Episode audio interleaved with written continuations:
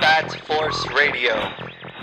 Bat Force Radio is rated M for mature, or should that be immature? Hey guys, Dustin Nguyen, Hey, this is Scott Snyder, This is Paul Dini. and you're listening to Bat Force Radio. and you're listening to Bat Force Radio. You're listening to Bat Force Radio. This is Tom King.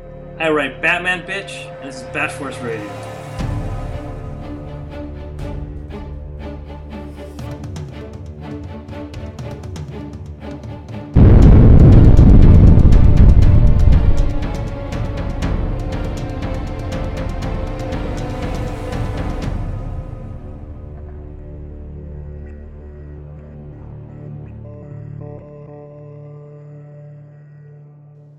Welcome back to Bat Force Radio, the Batman and DC Comics podcast with no limits. Tonight we are taking once more a trip beyond the borders of Gotham City, and let's take a quick look at tonight's roundtable, the Bat Force Times in New York.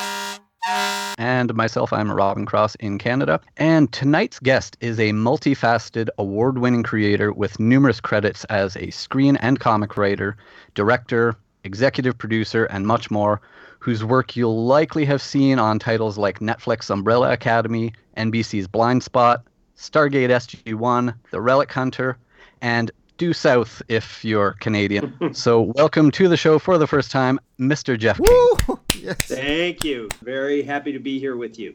Oh, Thank you so much for taking the time to do this. Uh, I have been bothering you to no end uh, since l- uh, mid to late last year.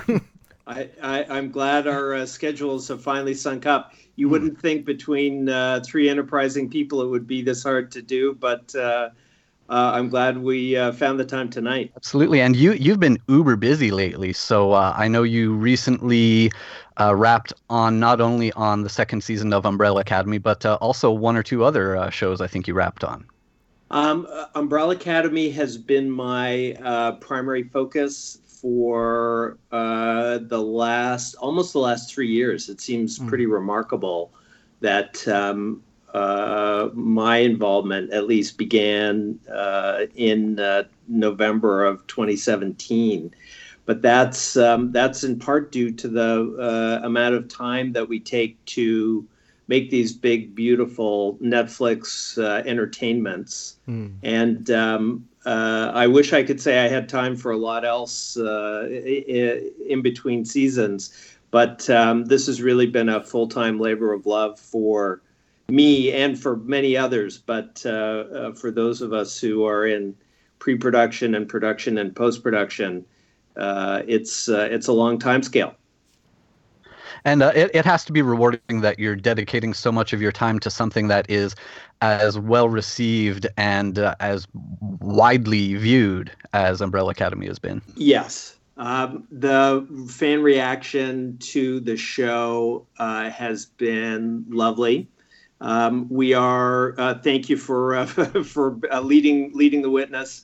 Um, we're one of Netflix most watched shows, and we're also a series that is watched by uh, a really broad spectrum of the Netflix membership. So whether you're old or young, whether you're uh, male or female, or whether you are anywhere in between old and young or male and female, you um, likely watched our show and enjoyed it. And um, uh, to be able to have that reaction from an audience is incredibly gratifying. And I've been lucky to have it uh, in the past on some things I've worked on. And uh, it's a very precious uh, attention that you get when people connect with your characters. And so we're deeply grateful for the fans that we have and the audience that we have on this particular show. And Netflix did a terrific job of getting uh, people's attention in our ever more cluttered universe to come and take a look at the Umbrella Academy. And um, uh, between uh, Netflix and uh, Universal Content, uh, our studio, uh, they did a terrific job of getting Steve Blackman's vision out there. And uh, Umbrella Academy is one of those unique properties in that obviously it, it originates from the comic book series. So you by bringing this to life, you draw from not only the, the, standard comic audiences, standard Netflix audiences that would gravitate towards uh, viewing something like this, uh, but also because of the source material and the fan base that Gerard Way also brings with him. That's a very unique uh, combination of audiences. Uh, it, it is absolutely. Um, the uh, uh, I I, th- I, don't think this will be a spoiler. Uh, Gerard was actually just in our office today uh, to meet with uh, uh, Steve to meet with Steve and I, and um, the graphic novel that Gerard and Gabriel Ba created together is absolutely bonkers. Um, yeah. Full of big, gorgeous, lovely ideas and art and visual landscapes um, in you know spanning the three volumes that are that exist and the fourth that's coming. And so distilling and translating them into a visual universe that is in a different media with a different kind of characters and a, its own sensibility um, is something that you don't undertake lightly and um, uh, was the product of a lot of uh, a lot of brains and a lot of consultation. Um, but having it as the springboard and having Gerard's uh, consistent uh, support and participation and all the different audiences that are connected to comics and graphic novels, the art of Gabriel Ba, Gerard Way, Steve Blackman, and then our amazing cast. Um, and the big appetite there is for stories about family and especially dysfunctional, subversive, fucked up ones. Can we? Can I curse on the show? Fuck it, curse away. Yeah, all right. Uh, woo, that was almost a button press. uh, because because we don't. Uh, so so that's um, you know that's a uh, uh, that that trans the the translation from uh, the page to screen, the page to the stage, is a whole nother process of adaptation um, that went, you know, went through in in the case of Umbrella Academy, went through quite a long development process. First as a feature film, and then later as a as a few different stabs at a TV series until Steve finally uh, finally cracked the code.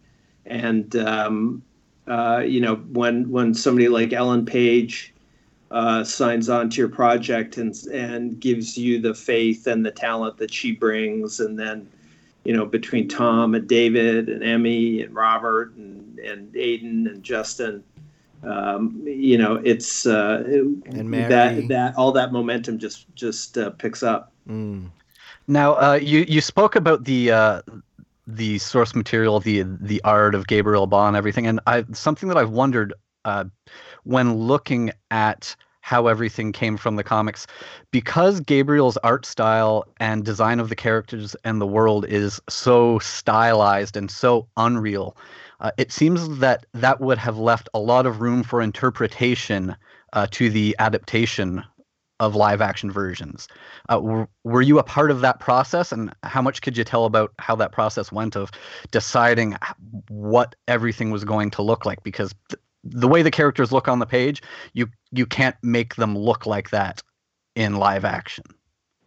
Yeah, or or if you did, it would be in a in a much more hyper realized take than the one that we are presenting herein. Is a, another way to say it. Um, I I came to the project uh, relatively close to the start of production of season one, so a lot of um, big picture decisions were already underway to which I, you know, became a party as as I became involved.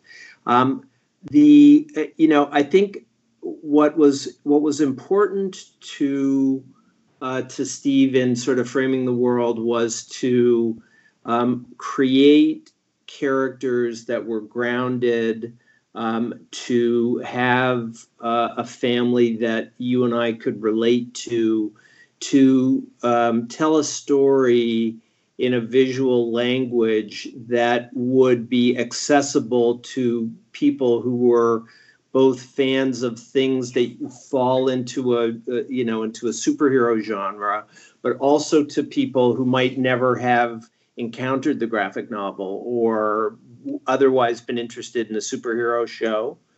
And so that, um, eh, you know, the process of evolution really kicked off once you cast the actors and you see what they look like and how those physical types will adapt to um, uh, adapt to the their analogs in the comic books. And for example, you know, to do something like um, Gustave Eiffel, uh, which is the big, you know, gorgeous set piece of the of the beginning of the first uh, volume, would be so such an enormous, so resource heavy, such a big thing for us to do, even on you know even on a premium Netflix uh, streaming show that I think Steve wisely made the decision to focus on the family dynamic first and foremost, and then for us to explore how uh, how the the superhero superpowered aspect of the family um, played into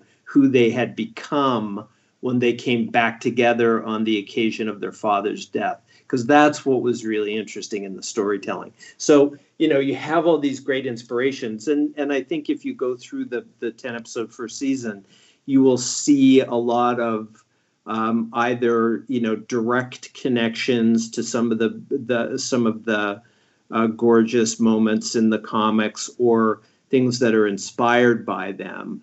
But part of uh, you know the the choice for the show and something that Gerard and Gabriel uh, supported was for us to leave the page and um, you know it, reinvent the characters and the world in a way that we could tell the kind of story we are trying to tell. And uh, one thing that uh, I think was remarkable was how well the first season did distill down uh, and focus on sort of maybe the word I'm looking for is the most essential parts of Apocalypse Suite, mm-hmm. and uh, you know made it into something that could be a cohesive season long story.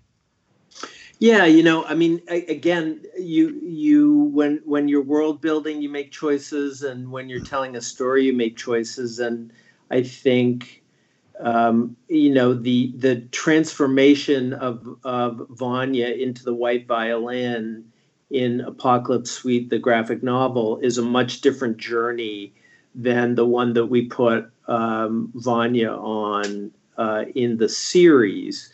But um, the uh, the inspiration was generally the same. Um, uh, you know, taking on her character as as kind of the the the blackest sheep of a family of black sheep, the outsider, the person who was vulnerable to their connection to that family, and how that all sort of uh, filtered into the storytelling. Again, inspired by the graphic novel in all its ways, but told in a very different way. So, you know, so that's really I think that um, those decisions got us to the same uh, place but in a different way. And I think that was part of the smartness of it all.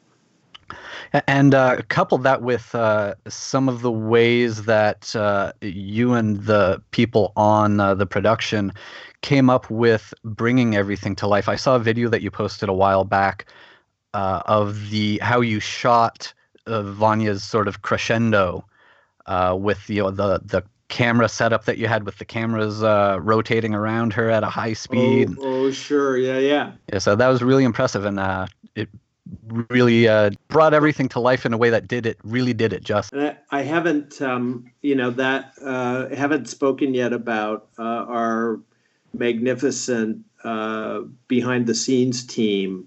The production designers, Mark Worthington and Mark Steele, and the decorator Jim Lambie. We have a, an extraordinary costume designer, Chris Hargadon, and our DPs, Neville Kidd and and Craig Wrobleski and their teams. But uh, Everett Burrell, who's our visual effects uh, supervisor and one of our producers and close collaborators, um, he and his teams and all the vendors who provide uh, visual effects for a spin, especially in Toronto, but also Weta um, in New Zealand, who who uh, uh, delivered Pogo to us really made um, really elevate the world in a lot of ways. And um, so much of the work that they do um, is invisible to make you believe that this extraordinary world um, uh, really does exist, even though it doesn't. And and a, a, great example of that, I mean, Pogo is certainly something that's obvious,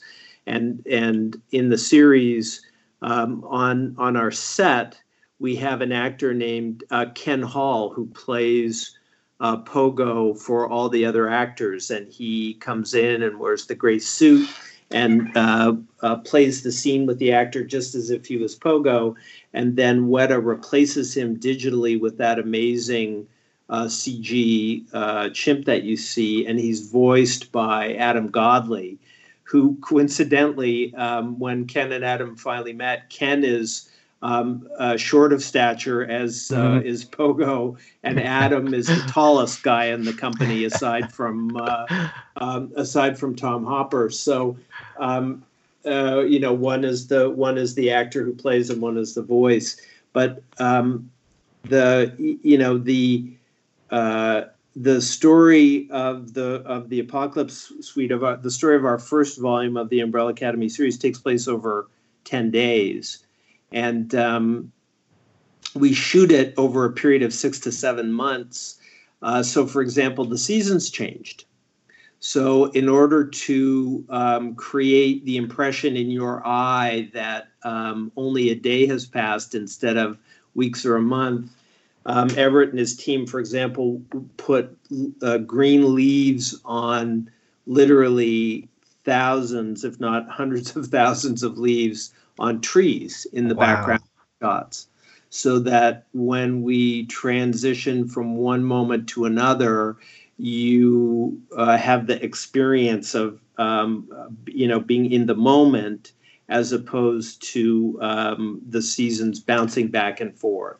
For example um, uh, the colors of things the shapes of things what they look like. So um, that's a very powerful resource and a lot of those things are deployed to make environments feel more real as opposed to making them fantastical like in the graphic novels. Not that we don't love the the fantastical universe of that you know especially that's in gerard's mind and gabriel's uh, under his pen.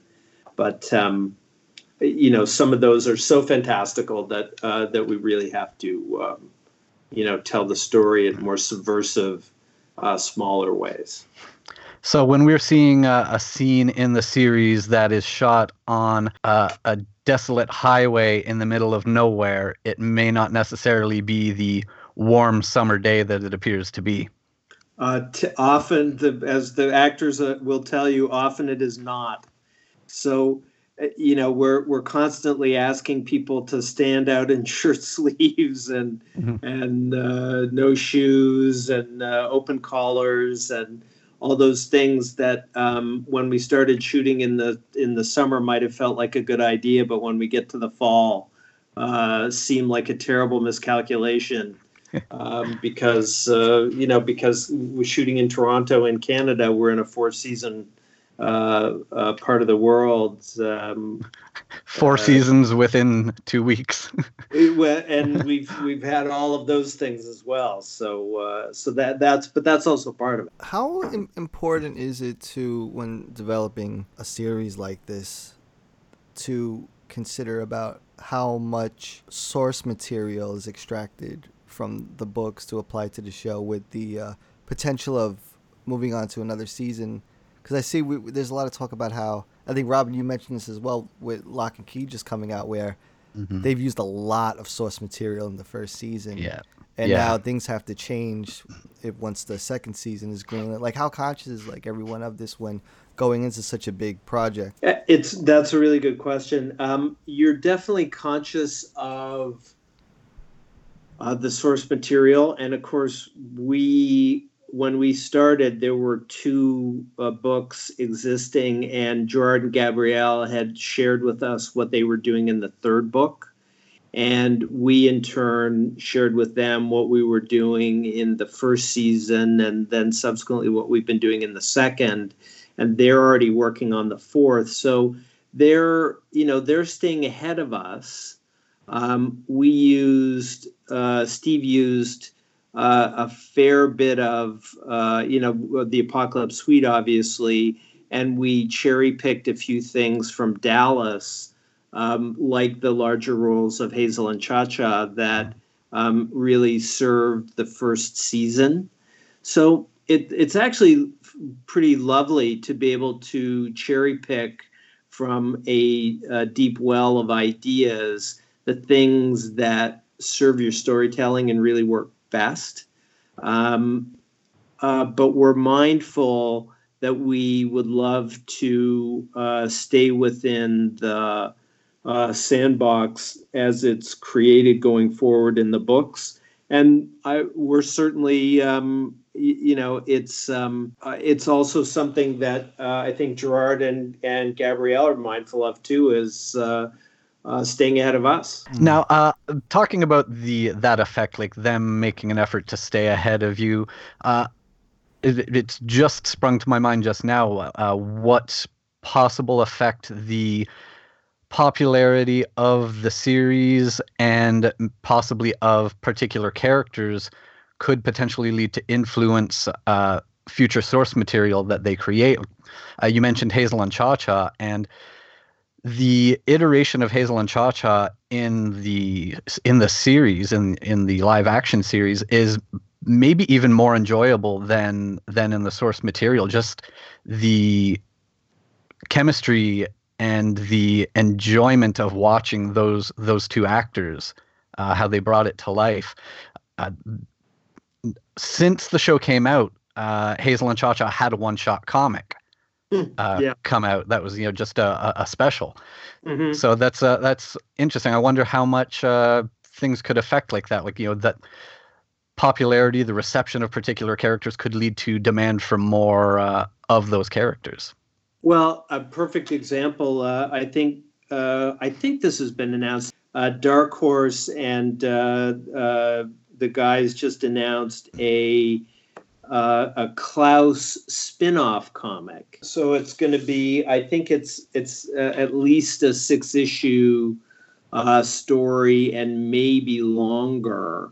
Um, uh, and it's the you know well the comic universe is the comic universe and the tv series universe is the tv series universe they do sort of coexist and co-interact with each other so you know no spoilers i can't say exactly what the guys are going to do but we have a sense of it and um, uh, you know uh, again cherry we'll cherry pick uh, whatever great ideas are there. And and Gerard and Gabriel are very supportive of that. I mean, they encourage us to, um, you know, to uh, approach the source material that way, liberating. You know, not not everybody has that experience. Uh, now, uh, rightly so, we've been speaking a lot about uh, Umbrella Academy and uh, how everything was done right. Like another example of how everything was done right was the time period that Umbrella Academy came to Netflix.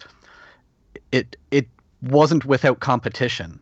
Uh, unfortunately, not everything can can carry on and you know be successful enough to move forward. But uh, the fact that Umbrella Academy came out in the same time frame as uh, things like Deadly Class, and you know proved to be the one that uh, Deadly Class was uh, was pretty close, and yeah. something else too. Yeah, there was something else I can't remember. I Well, think Ti- one of Titans, Titans, and Doom Patrol. We all sort of are clustered around the same yeah, time. Doom Patrol as well, right after. I have not seen a stronger cast than Umbrella Academy, though. I mean, we're talking Robert Sheehan, who I absolutely loved in Misfits, that British show, and um, Mhm. obviously Page and Kate Walsh, who's an easy show stealer, and Mary Yeah. J. Effin Blige, Right, who just owns that role of Cha Cha. It's uh, it, the casting is brilliant. It really and Yep. the way they all come together, all these different they're like different components into this, you know, woven into this amazing series so far. It's I think um, I think that's why it's been getting you know you know just one of many things, but I I- that's it's a big appeal to so many people. Is how everyone has Yeah. their own slot, you know, carved into. Every everybody is strong. Um, we you know we got blessed with so many people. I mean Cameron Britton, you know, coming off of uh, Mindhunter and and uh, John Magaro from The Big Short, who uh, you know who played Leonard Peabody, which is such a, a tough, you know, such a, a demanding role, and and uh, you know an actor who needed to be able to stand in with Ellen Page and you know uh, uh, punch at the same weight, which he which he did. Uh, but then you know Colm Feore playing uh, Yeah. Hargreaves. I mean that was such an incredible get for us. Um, uh, It was, you know, it was just- very cool to see Coleman there, especially. Uh, I don't think he's a, I don't think he's originally Canadian, but I know that uh, now he lives just a few hours away from me here. Uh, I I believe he still lives in Stratford. He, he sure does. He Yeah. uh, he lives in Stratford and and is such a vibrant part of uh, you know the Canadian uh, cultural industry scene, and he's going to do some great theater this year. And um, you know uh, uh, Sheila McCarthy, who played Agnes. I mean, a, a wonderful Toronto actress who you know took that role that that started as uh, uh, you know something that uh, could have not been very interesting and made it extraordinary. Um, Jordan Robbins, who plays uh, Grace, and then all the kid actors. I mean, the kids were Yeah. all the kid actors were amazing. Mm. I saw a video of Aidan Gallagher doing the. I, I don't know what it was like. Maybe some form of uh, like an AMA, but he was doing uh, video calls with fans, and it's the series of girls losing their shit when he comes on the screen. It was ridiculous. yeah, I mean, uh, he, you know, a, and Aidan, Aidan is uh, multi-talent. He's a, yeah. a musician and, uh, you know, uh, uh, truly uh, coming of age in a pretty extraordinary uh, moment in time. Mm. And also the world's, you know, youngest ambassador to the United Nations for the environment. Yes. So, um, you know, does will this boy stop at nothing? in- you know, incredibly talented uh, young young man, and um, uh, you know, incredibly prepared on set. Uh, he's a delight to direct. Um, they all are really all incredibly uh, talented and incredibly giving uh, and supportive of each other. So um, you know, that's as you you know to your point.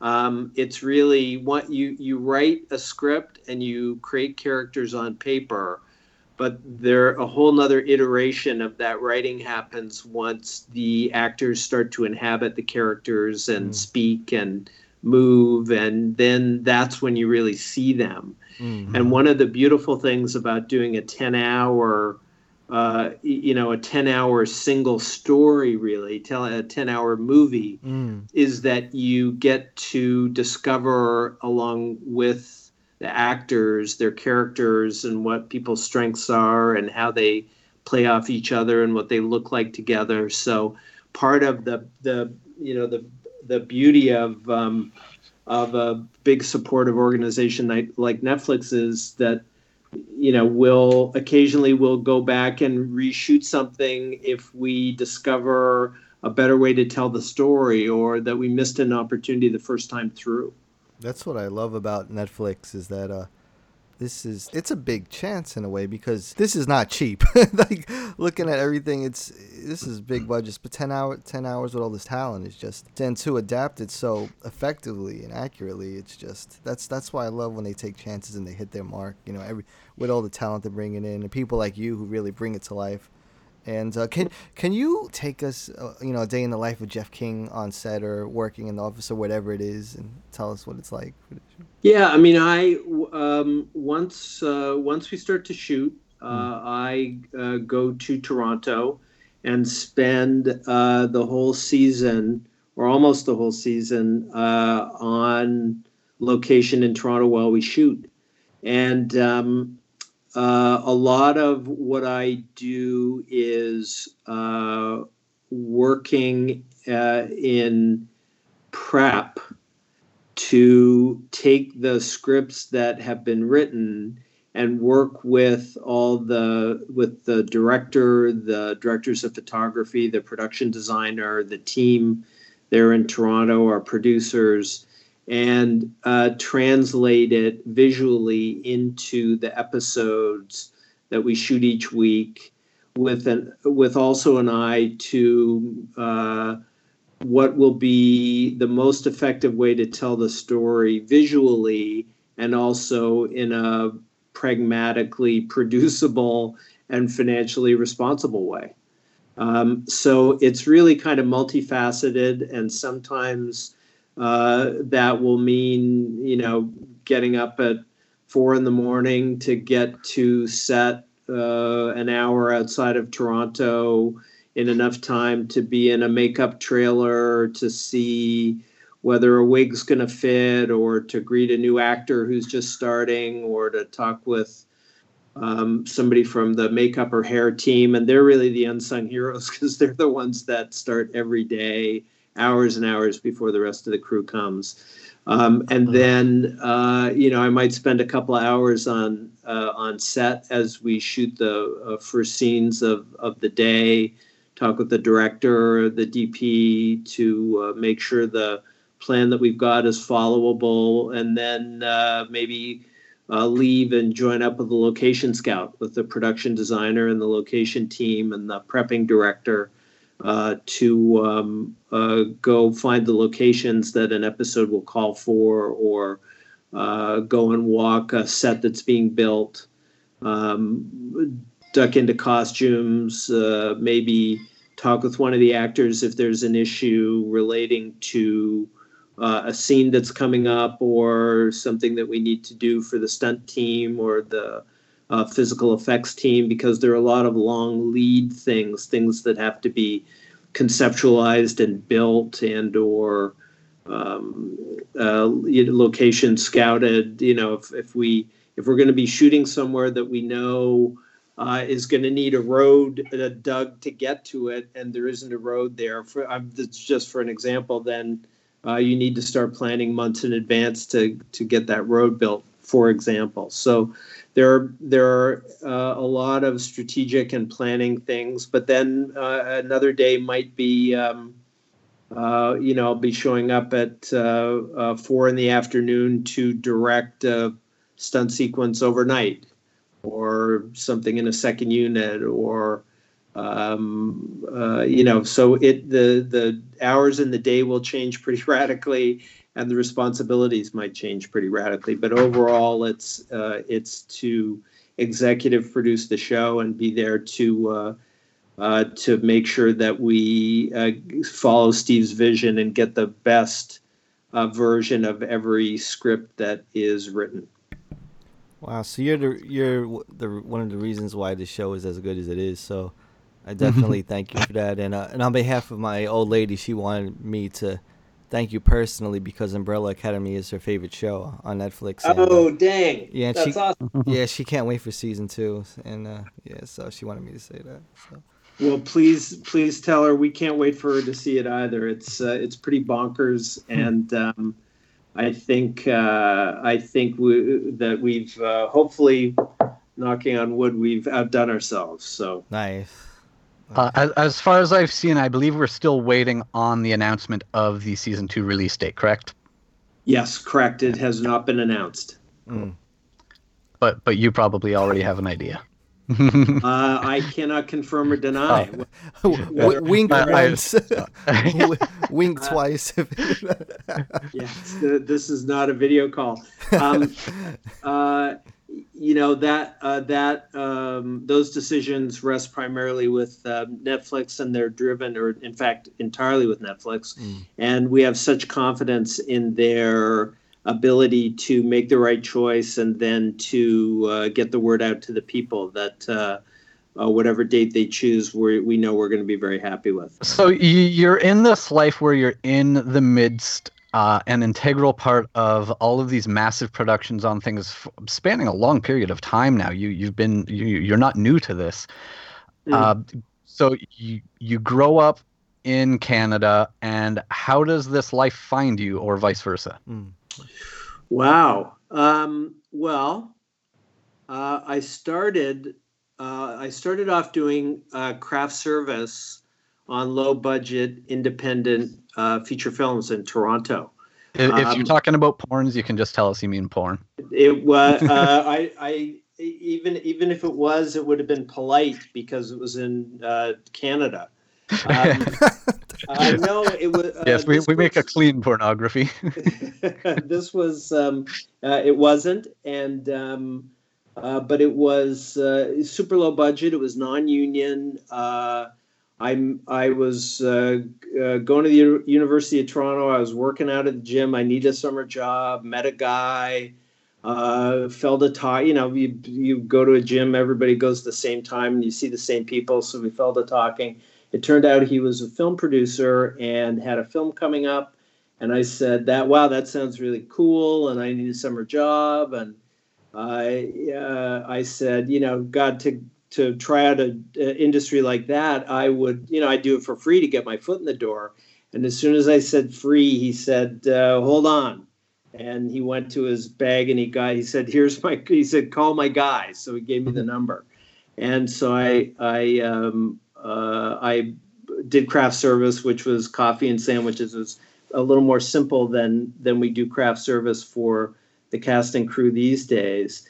Um, but uh, I had been uh, doing a, a, a business degree and um, was uh, on the side. I was kind of a bad poet and a bad playwright. And um, in the middle of this movie, there the accountant quit, and um, uh, you know was they were having a little trouble keeping the financing going and the checks wouldn't always show up on Fridays to pay the crew. And I learned a lot about uh, the business. But when the accountant quit, I said, "Well, I know how to do books. I mean, I'm, that's what I'm learning to do. And if you need some somebody to do that for a few days until you can get a new person settled in, I, you know, I can I could do that." And the guy said, "Wait here," and brought me back the the banker's box with the receipts and and all the ledgers and stuff and i looked at it and i said this you know if this is the bar to entry i'm going to be fine and um, because it was not very sophisticated it was certainly something that my talents at the time could handle. Um, and so i i became a, a you know like a I started working my way up as kind of an assistant to a production manager and learned a lot about that part of the business, but learned about budgets and how to book a crew and you know how to make things and how things worked. And because it was non-union i could spend time on the set seeing what people did so i you know after my job was done i could do just about any job that i volunteered to do and so i learned a lot about being around the camera and how things worked and I got lucky. I had a few great mentors.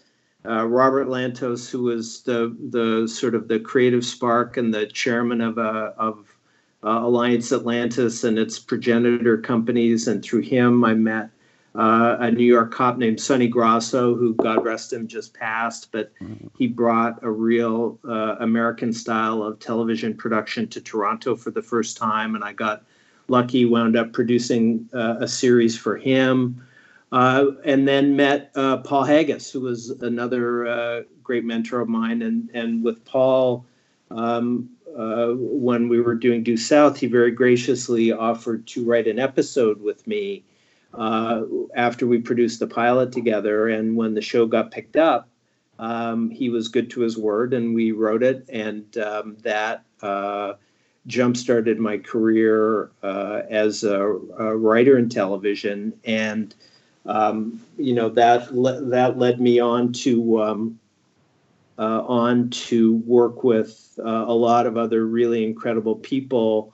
Um, uh, but it was it were it was that founding experience working in television in Canada uh, that uh, gave me the foundation that I I use now to do what I do on Umbrella. And uh, outside of the television stuff, uh, we did also. Oh man, what was this? Maybe five, six years ago ish.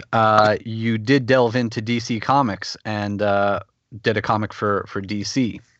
I did. I was very fortunate uh, that uh, uh, Dan and Jim at uh, DC gave me the opportunity to uh, write uh, on Convergence, which was a you know an event series that wrapped up um, the World's End and and uh, Future's End of the and bringing the New Fifty Two to a close. And I had been a comic kid growing up uh, always fascinated with them, had been on and off talking to both Marvel and, and DC about opportunities in, in comics, and uh, just got extremely lucky to be uh, given the opportunity to jump in uh, to the deep end of a, of a very fast moving, uh, a very fast moving uh, series that was being put together over there.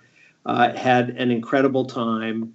Um, worked with some extraordinary artists, some some other great writers, uh, and um, that gave me the opportunity to spin off and write another book uh, that followed out of Convergence called uh, Telos, and gave me the opportunity to uh, do a Guardians of the Galaxy story for Marvel, and um, most importantly, uh, you know, introduced me to uh, people like Marc Andreyko uh, and gave me the opportunity to write a, uh, a story for the Love is Love um, Yes. uh, memorial book um, that um, uh, commemorated the uh, the victims and survivors of the Club Pulse tragedy, and and that the if you had told me as a comic kid growing up that I would ever have the chance to, you know, work with any of these uh, people or stand on the shoulders of giants like Jeff Lemire and Brian Azzarello and and all the others, I would have I wouldn't have believed you. So uh, it, it was a pretty extraordinary opportunity. Uh, is that something you could see yourself returning to, uh, jumping back into the world of uh, of comic writing? Uh, yes, yes, I could see myself doing that again. Um, I think I still have some stories that I would like to tell in comic book form, and I do explore those from time to time. Um, you know, so much of it is finding the right artist and finding the right time to tell it. But um, yeah, I love comics. I, uh, you know, as um, uh, Convergence was a huge challenge for everybody involved, including me, and a, a big learning experience. Um, uh, so I, you know, I, I, I would, um, uh, I'm definitely not done. Oh, good, good. And uh, maybe with uh, the existence of things like Netflix here, maybe we'll even see the day that you get to uh, bring to life uh, something that you've written uh, f- for comics. Yeah, um, uh, you know, the uh, convergence of media and storytelling uh, is going at a furious pace. Mm, I see what you did there. I got that too. There you go. I, that's my one. And, uh, the uh, uh, yeah, I mean, you know, I, I look at um, uh, you know the people who are coming before me, like um, uh, you know Mark Mark Millar and and you know Frank Miller and um, uh, Jeff Lemire and you know people whose universes and whose world building, you know Greg Rucka, who are you know whoever, uh, Joelle Jones, all of them are um, creating these big, gorgeous, incredible universes, and and the entertainment industry, the filmed entertainment industry, is finding them and saying, "Wow!" I mean, there's an almost insatiable appetite for good storytelling, and comics as a visual medium are sort of to literature, uh, which traditionally has been where adaptation has uh, has been drawn from. You know, comics are like poetry. You, you, you have to you you need to be so much more efficient in how you tell the story and so much more distilled that in the in the space that you can you know boil down a, a 300 or 1000 page novel um, a, uh 20 or 40 or 90 page comic or graphic novel has so much more rich information in it uh, to draw from that uh, you know it's um, it's definitely the future Yeah, it, it's great to see the difference in the way that comics are now looked upon from what I remember when I was a kid. Uh, w- I remember being a kid, and you know, if if I was reading comics, and you know, a, uh, I remember one day specifically my grandmother telling my grandmother I was reading when she asked what I was doing and asked what I was reading and I showed her and she goes, "Oh, you're reading a comic book," you know, as if to say that that's not real reading. And fast forward to now, uh, where I live here in Windsor, there's a professor named Dale Jacobs who uh, works at the University of Windsor, and he teaches a comic book course. And Yeah. uh, not only does it revolve around reading, you know, some some key uh, significant comics, things like Watchmen, but uh, part of the course is also that the students uh, come to the shop. I work at a shop in downtown Windsor, and that, by the way, is Rogues Gallery Comics in Windsor, Ontario. Uh, it's in the area, general area of of the university. So part of the course is that they choose a monthly comic book and open a file to read that book monthly. So p- to to get the comic book collecting experience. Yep. Yeah, I mean that's that's uh, uh, a that's genius, and b um, uh, you know it. Literature has so many traditions, um, and I think graphic literature is only getting more relevant, not less relevant, because it more closely resembles people's day-to-day experience now. I mean, we're we're constantly sifting through visual media, um, uptaking in very quick bites uh, a visual, uh, you know, some, uh, you know, maybe a few balloons or a few bubbles worth of words, but not a lot, and uh, ascribing or drawing from those images and, and juxtaposition of words a lot of meaning. So it, I think the timeliness of, of like that kind of teaching and the, you know, the art uh, of picking the most significant visual to tell a story is, again, it's it's getting more and more paramount um, because of how clearly and how quickly people's attention needs to be grabbed, or it will move on to the next bold image or uh, you know profound uh, soundbite. Yeah, the um, and there's testimonials with the new generation too that uh, comic books or graphic novels are uh, very therapeutic in terms of their anxiety because it's not just like reading a novel where you have to use your imagination, but you are processing, you are reading a story and processing visual information at the same time with a comic book. So I always I thought that was very interesting as well to think about uh, uh, it, Yeah. its place now in in uh, society, you know, and how and the it's art the art of composition and drawing the eye and the you know the work of colorists and Mm. and Mm. and letters and you know the way some artists light their scenes and i mean that's that's all so key to storytelling and it has a lot of really di- direct analogs in what we do at our end Mm. so um, you know not that you would ever want to do a television series or a movie as a direct frame by frame extrapolation of of a comic book, but um, you know the it, it's why like for example in Umbrella you could have some set pieces that almost could be designed uh, frame by frame. Yeah. Um, you know, the other thing is, I this was one one of the things I learned um, doing uh, doing convergence was when I first started.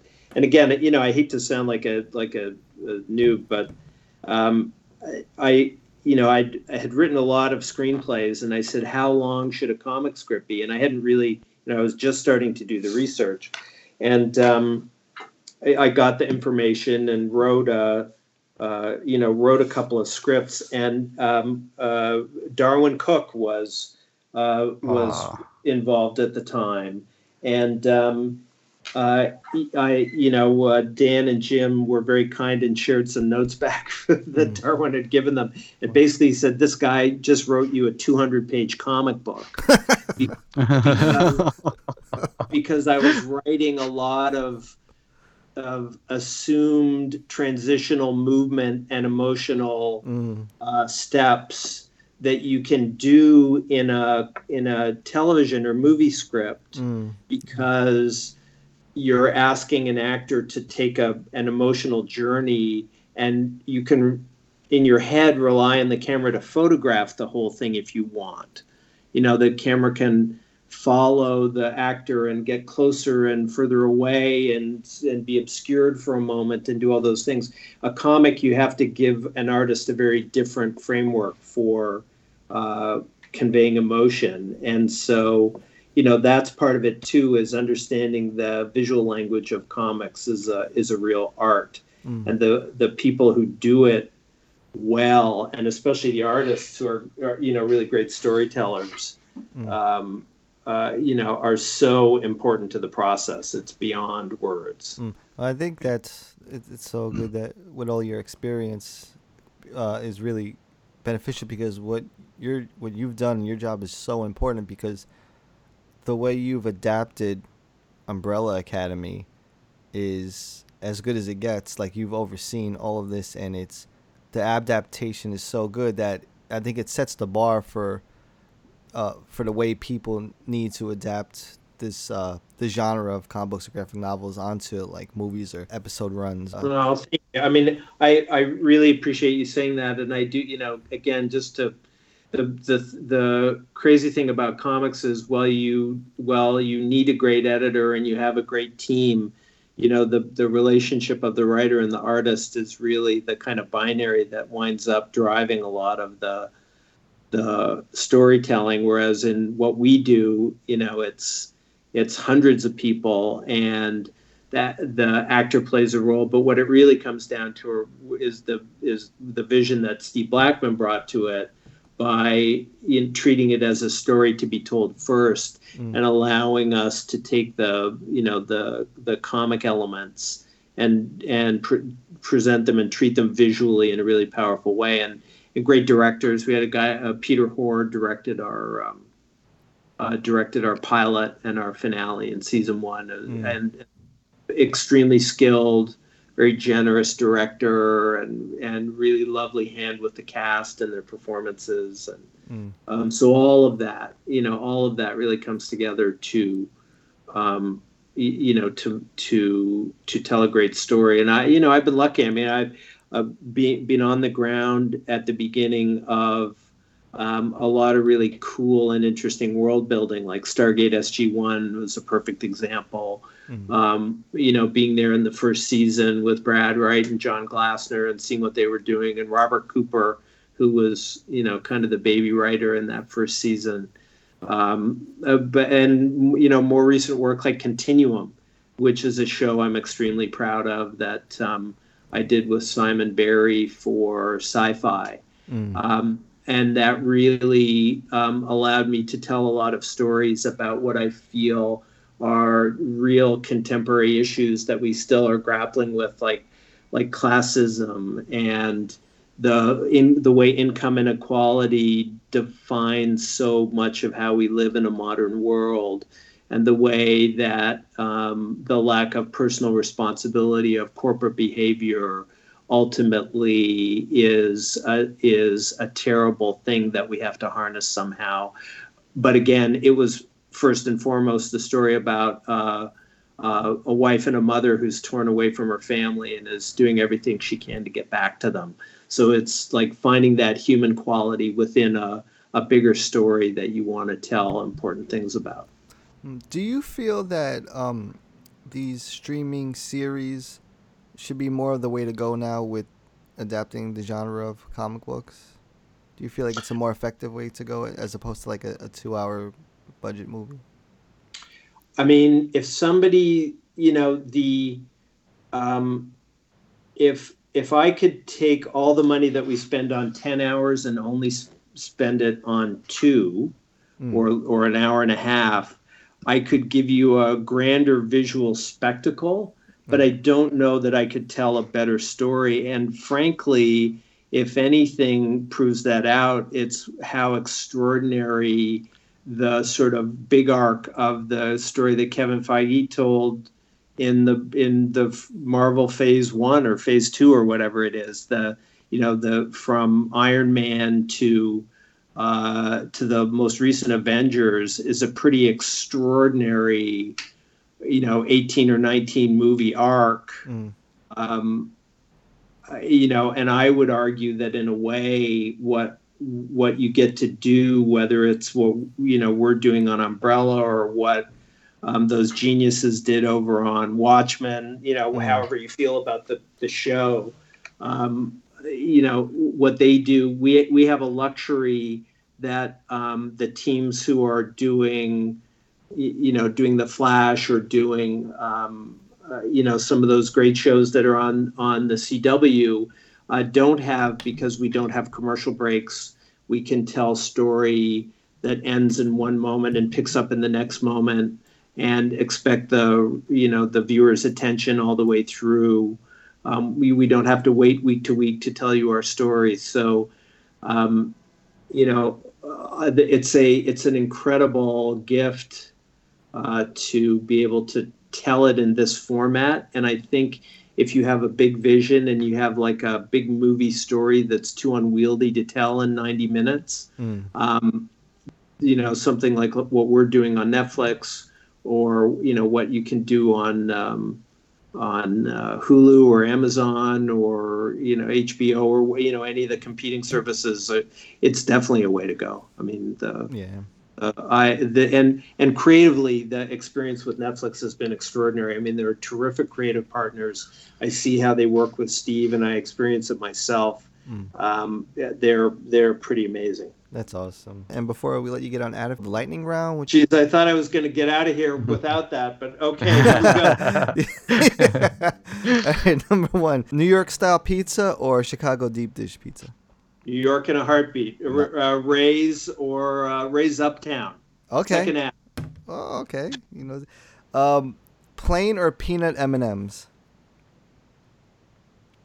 Wow, peanut. we, we asked the hard hitting questions here if you haven't noticed yet. Um, Uh, my, my kids are going to laugh. That took me a minute. if if you could have dinner with one human being who has lived throughout history, dead or alive, who would it be? Shakespeare, because I'd like to find out who it really is. Oh, good. I want to. I want to know her name. Oh, Not that. bad. If you could have one superpower, what would it be? Wow. Uh, rumor. What was the best piece of advice you ever received, and who gave it to you? Um, wow. Best piece of advice. Um, Or that you can remember? The, uh, I've received so many good ones. Um, uh, I couldn't. I couldn't even say. I. Um, I here's here's I would I would say um, the piece of advice was do what scares you and always always show up and be as generous as you can because you only get one opportunity to do this life and if you don't you will miss out Mm, well said. And Robin, did you want to give him the uh, Donny Cates uh, question? Oh yeah. Okay. So we had uh, Donny Cates on the show a few weeks ago, and Donny present. Uh, so we have a tradition here where, oh, we're gonna spring another thing on you here. Uh, we have a tradition where, uh, at the end of the lightning round, we ask the guest to provide a question of their own to be posed to the next guest. Uh, so Donny Cates left us with a question that uh, he received via email for a podcast that he does with uh, artist Ryan Stegman. And the question, he brought it to our show because it's such a profound question that they have been grappling with it since. Uh, I, I think Donny wakes up in the middle of the night thinking about this question. So it, uh, it went something like if two men were stranded on the moon and one man killed the other with a rock, would that be fucked up?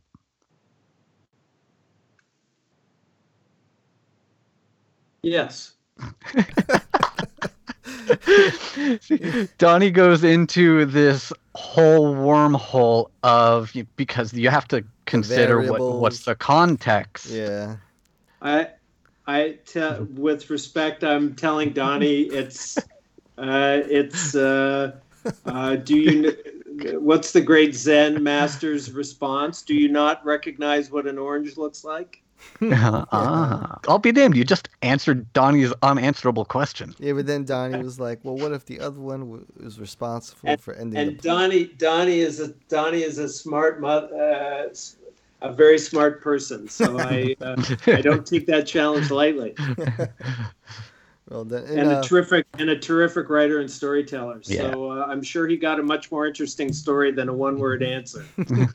Oh, that that, that nailed it. You've uh, floored me by answering it so concisely and and having uh, a quote to back it up. I'm Yeah. convinced. did, um, do we know who the next guest might be for him to give a? Uh, th- I don't have anything booked prior to Todd McFarlane, but it could be anything in between. But as of this moment, we have to assume the next guest is Todd McFarlane. Yeah. So, and uh, Alright. so if you have any question to pass on, that'd be fun. if you could if life is a series of choices and left and right hand turns if you could go back and change one of them what would it be Whoa, man, whoa. oh, that's a loaded question. I like that. I like that a lot. That's a loaded one. That's a good one. Feels Rob, like- yeah. Rob, that might that sh- that might have to be in the permanent rotation. I like that one. Yeah, uh, that that that goes right up there with uh, the Joey Lawrence question. Oh, the Joey. want to give him the Joey Lawrence before we go? yeah, uh, I I love bringing this one up. Uh, what maybe it's got to be close to a year ago now. We had uh, Joey Lawrence, uh, the actor, on the show. Uh, so a little backstory to why he was on. Uh, an internet rumor had begun that uh, following Ben Affleck, uh, Joey Lawrence wanted to be the next actor to play Batman. So in response to this rumor, a bunch of his fans started up a, a petition for him to be the next Batman. So uh, we had Joey come on the show and plead his case to you know to the target audience of comic fans. So uh, Joey gave us a question, uh, which was, if you had the choice to live a long life uh, to the age of hundred, living the life as a pauper, or live the life of a wealthy man but only live to the age of sixty-five, what would you choose? Hmm. Um, that's a really good question. I would say I would choose a longer life because, um, well, poor, it doesn't, a, pa- a pauper does not live an uninteresting life. Mm. And I think as long as long as you find purpose and find community in your life, then and I should also say I would fully expect that health would would not be taken into the consideration Yeah, because uh, those last 35 years might be pretty tough if you weren't equipped with more Mm. uh, health points than uh, our bodies are typically able to uh, handle. But Yeah, if if those last thirty five years you're like a Grandpa Joe in Charlie and the Chocolate Factory laid up in a bed, that's not gonna be fun. yeah, he, he only gets. I, re- I reserve What? I, I reserve the right to change my mind uh, given given circumstances. But on the topic, I think that son of a bitch Grandpa Joe is the true villain of that movie because he spent years in that bed with Charlie and his mom taking care of him, and then when it's time to go to the chocolate factory, Grandpa Joe pops up out of that bed and does a dance, and uh, here we go. yeah. Where, where were you, uh, you know, for the last couple of decades, Grandpa Joe? I that's you're telling me a lot about you by that answer. I reserve the right to change my mind. Excellent. I, uh, I I I grant it accordingly. nice. Um, but hey, Jeff, we just want to thank you so much for your time, all the great work you do with a cherished adapted series that is the standard for adapting these kind of uh, pieces of work onto a streaming service. And uh, we can't wait for season two and everything else that you got coming down the pipeline, and your attention to detail as well. Thank you so much, and and thank you for uh, su- supporting my work and and our work, and and for being incredible comic fans and series fans. Uh, this was a great conversation. I really had a blast, and uh, let's uh, you know let's talk again uh, in a few in a few months if you love the show. Yeah, l- d- well, let's definitely regroup after uh, season two hits. I would love to uh, chat it up with you. That'd be that'd be amazing. So, All right. All right. Thanks. And uh, everyone, everyone who's a fan of Umbrella Academy, if you're not already doing so, make sure you're following Jeff on Instagram. Uh, from time to time, he posts some cool uh, behind-the-scenes stuff and just updates on the show and things like that. And uh, I think you're Jeff King TV on Instagram. I am Jeff King TV. Awesome. Cool. All right. Thanks again, Jeff. Hey Gotham dwellers, make sure to stop everything right now and subscribe to Bat Force Radio. We can be found on iTunes and SoundCloud. Don't miss out. Guaranteed to satisfy all of your Batman and DC needs.